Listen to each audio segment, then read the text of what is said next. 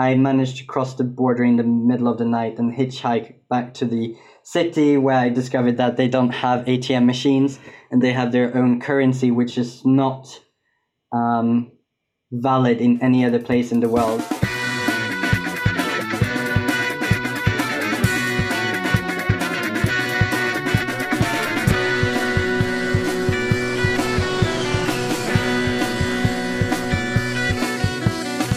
What's going on, guys? Shagrit here. We've got an amazing episode for you today. Can't believe that we are at our eighth episode already. That feels amazing, doesn't it, Alex?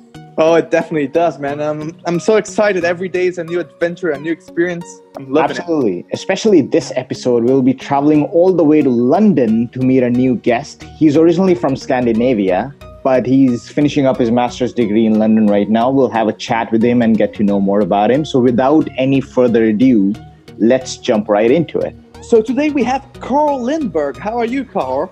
I'm good, thank you. Uh, it's a boiling day in London.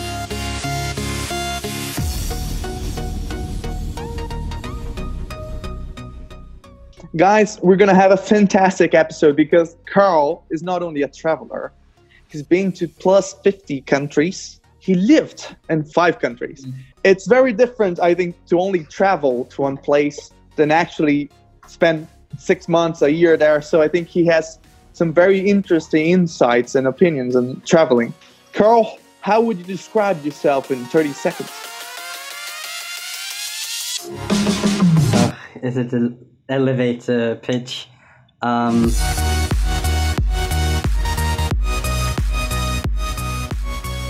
so recently I've basically just been doing interviews, so, so I could only do this in a professional way.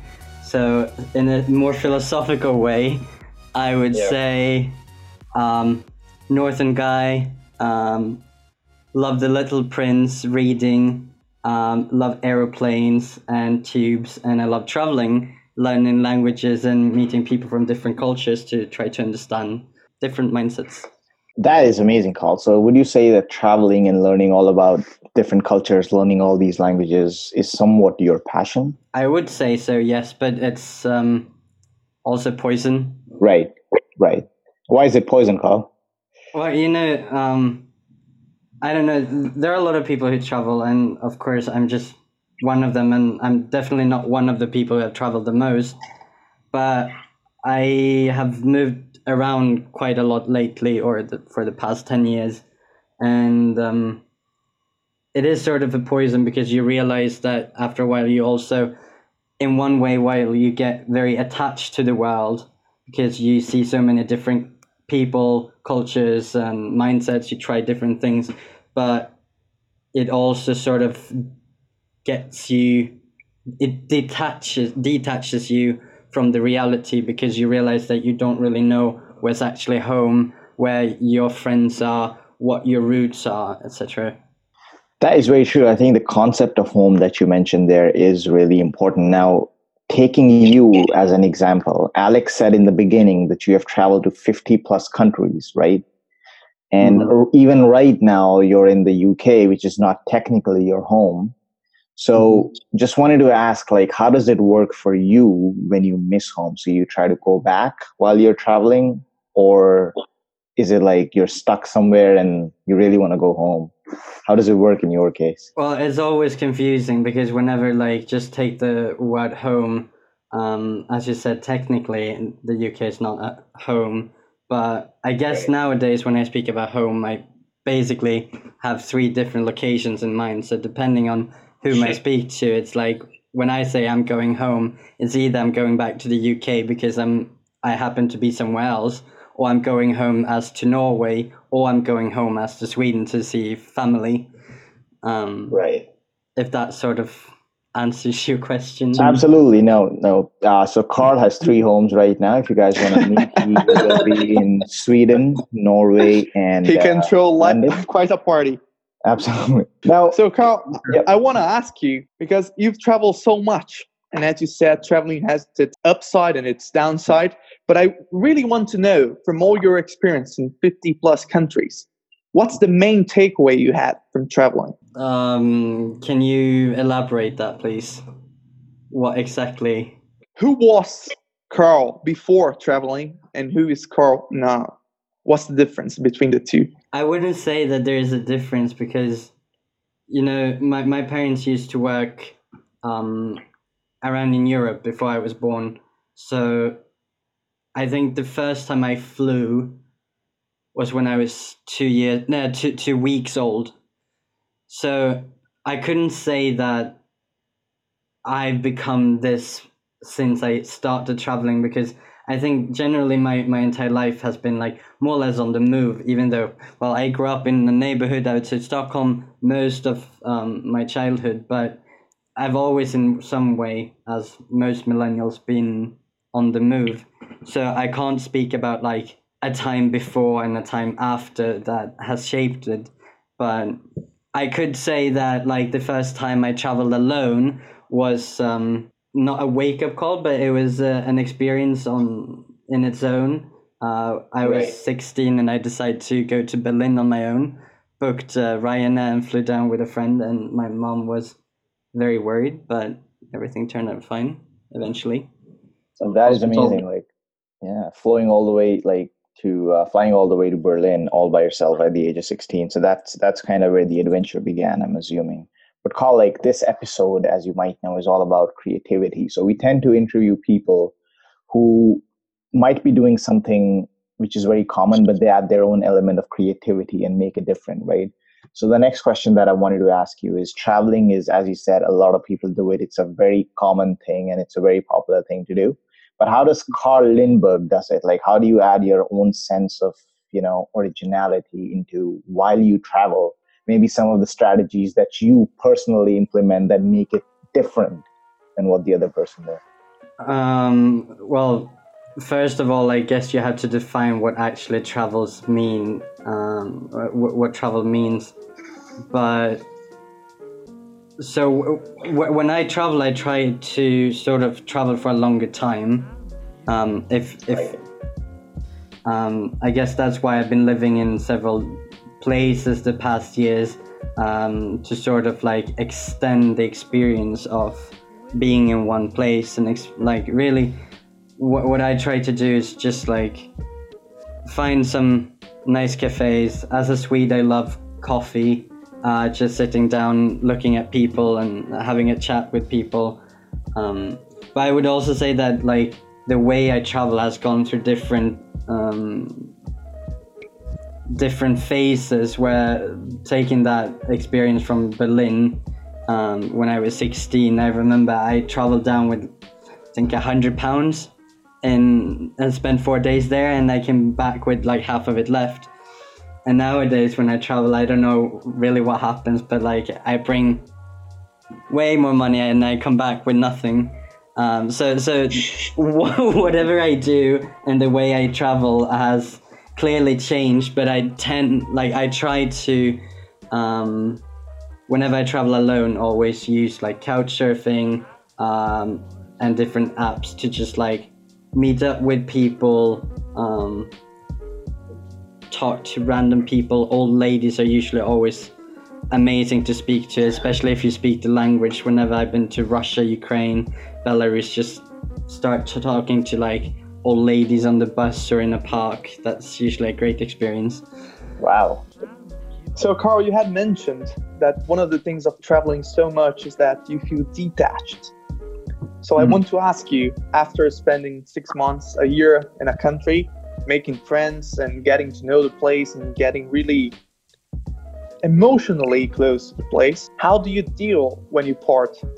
Because I, Um. I, I assume you, you must have like memories popping up in your head and you say, oh my God, I wish I would go back there and see that person or do that thing again. you learn eventually. I remember, like when I was fourteen, I think I went to this um, exchange. Like I went on an exchange to Barcelona with my my class, and I remember we were all crying at the airport when going back home, and I was crying the entire flight listening to "Hero" by Enrique Iglesias. Uh, horrible and embarrassing but like nowadays i i think i've moved away from that and cynically i'm just like the the actual detachment sort of like detaches your emotions as well so i don't really think about it anymore.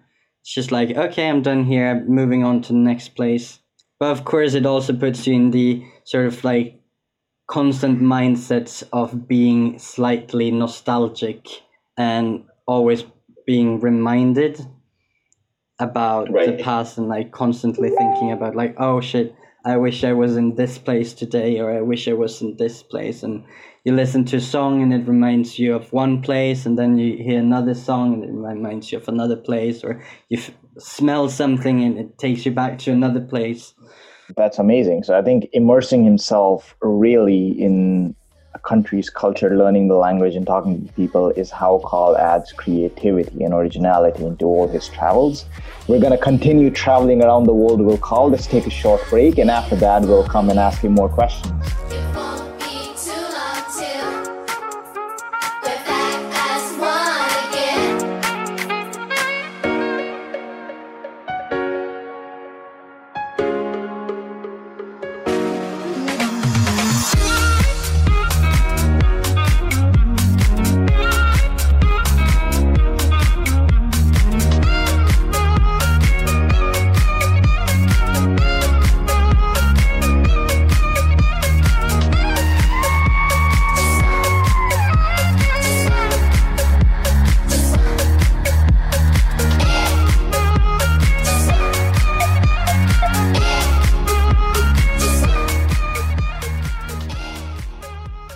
Okay, folks, we're back with Karl here. And Karl, I have a, a very interesting question for you, which is ever since I met you, you were interested in taking photographs.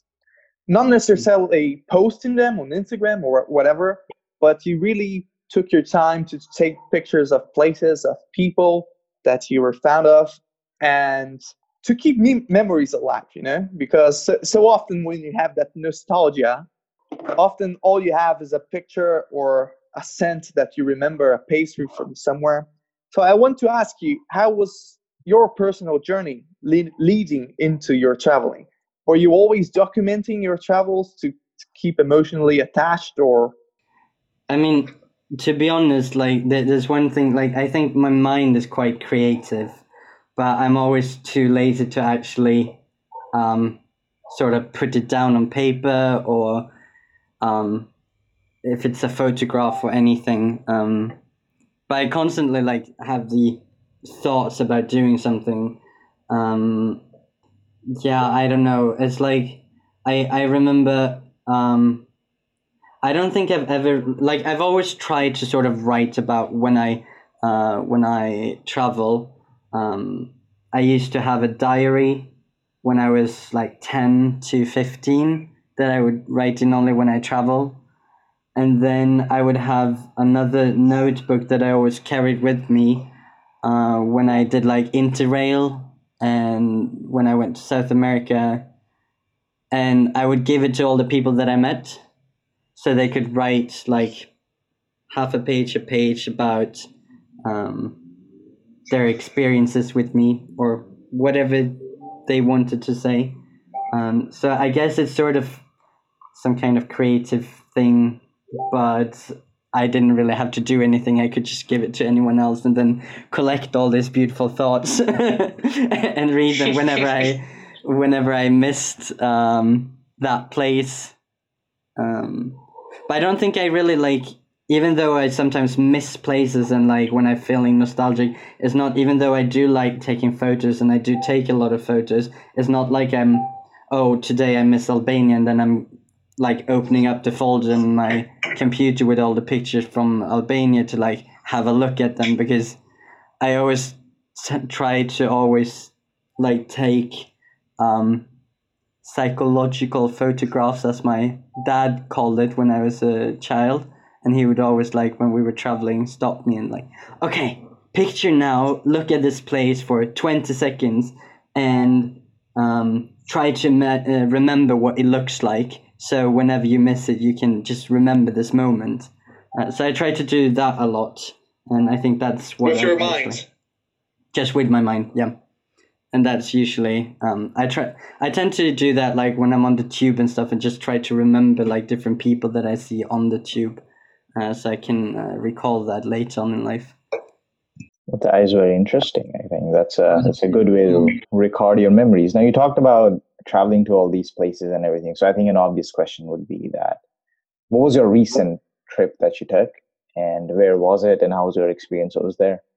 I mean, um, my rec- my absolutely most recent trip was to London half an hour ago. um, longer trip. Well, I went home to Norway and Sweden two weeks ago, but like, and then in April I went to the US for two weeks with my family. So maybe Nice. that would be considered the Oh yeah, absolutely. most recent. Like, Where were you in the US? uh, I went to California to Los Angeles. Right. How was that? Um, not my cup of tea. Right. Okay. What is your cup of tea? And if I if I may ask, what's the dream? The dream. You're about to start a job as a airplane traffic conductor. Is that right? Uh, working in an airline. Uh, that's correct. Um, That is but so my cup of tea so so just to point out why why the US or Los Angeles wasn't my cup of tea was basically because the only thing I'll remember from that trip or mainly is uh, the 4 hours of like spending time in the car every day driving through Los Angeles back and forth to different places um and I prefer walking or taking the tube so I think Right. that that's um, it was uh, a lot of driving, but so so my my cup of tea, my dream uh, destination or like dream holiday, I guess it depends on which day you ask me. Um, since it's twenty four degrees here and boiling right now and really humid in the UK, I guess I would say Greenland is uh, a dream destination right now, or Svalbard, absolutely. northern Or Russia, even Canada. or even But do you Canada. see? Uh, not so much a dream destination, but a dream lifestyle. Do you see yourself traveling every month or settling down eventually? Well, I don't think there's such thing as settling down. I'll. Uh, well, now I'm moving back to Oslo, but then within a few years, maybe ten years, a decade, who knows where I live. Um, and in between, I don't think I'm gonna like. I mean, 25 days of holidays each year. Probably gonna spend them in another country than Norway. Um, Right. so, no, I don't think I'm gonna settle down, but maybe become less mobile or uh, in the future, depending on what happens. But but the dream dream lifestyle, I don't know. Um, being able to travel as much as I can and um, maybe bringing my own office eventually. Once you really get into something, it's really never enough. So you want to keep on doing more of it to really, really immerse yourself in it. That's amazing, Karl. Um, we're technically reaching the end of our episode soon, but before we do that, I just have this question for you: Is you've been to all these places? Uh, what is that one interesting memory? Something that happened? Maybe it was a funny experience. Maybe it was an emotional experience that comes to your mind, and you might want to share with us. Oh, there are so many popping in, uh, popping up in my head. Um, I did have, but that would require like half an episode. But I could just say that um, a really interesting place that I visited that I would recommend more people to go to is this country, which is not a country, called Transnistria. It's on technically it's in Moldova. It's on the border to Ukraine. Um, it's still governed and apparently claims that they're part of the Soviet Union still.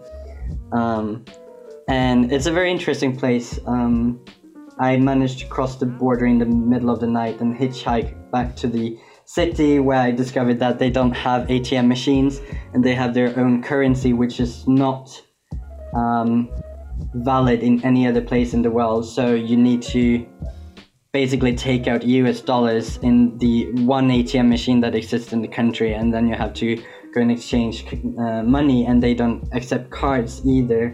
So I had to spend hours walking around, and apparently there's also a curfew at night. So I was walking around in the dark. They don't have street lights either. uh, walking around there trying to find a hotel that would sort of accept that I would pay them in the morning um, for the room, which I eventually managed to find. But yeah, it was an interesting place. So, to all the people who are planning to take a vacation to Transnistria, really, the recommendation would be to take their own currency first, because there wouldn't be any uh, ATM machines. Or second, don't cross the border at midnight, Um, right? And hitchhike your way back to the city. yeah. Well, uh, but but the really the main takeaway from all of this is if you're listening to this, go travel. It's an Yeah. amazing experience e- either way, and you, you're gonna really have stories. And I think our our entire lives are made of stories. And if we can tell a damn good story by the time we're 80, then I think we lived our lives the right way. You know? Absolutely, Alex. I think that is really true. So, if traveling is really your passion, then as Karl mentioned, you should really try to immerse yourself in the culture, talk to the local people over there, try to learn the language, and see how you perform in that environment. Keep moving on, never settle. And I think Karl would agree is uh, with the fact that so anyone out there who's looking to get into travel or want to travel more, Karl, what would be the one best advice that you can give them? I really don't know because I don't want to sound like some kind of um, these spiritual influences who are just like, yeah, just do it. because I understand that there might be a lot of things, but I don't know. I've always had the courage to actually do it, and right. if you're afraid of doing it, it's um, not gonna help by saying just like just do it. So yeah. I don't know. Find your own way of traveling. If it's like, j- just I remember this uh, lady I read about who really wanted to travel the world, but she was um, she has some disorder, uh, so she couldn't travel. So she started traveling with Google Earth instead. And she's Oh, basically a photograph. Uh, so she explores different places in Google Earth and then takes photos of them and posts them on Instagram. Which I, I do think it's like it's another way of traveling in your mind. Um, Right. not really an advice, but um, an interesting approach to traveling.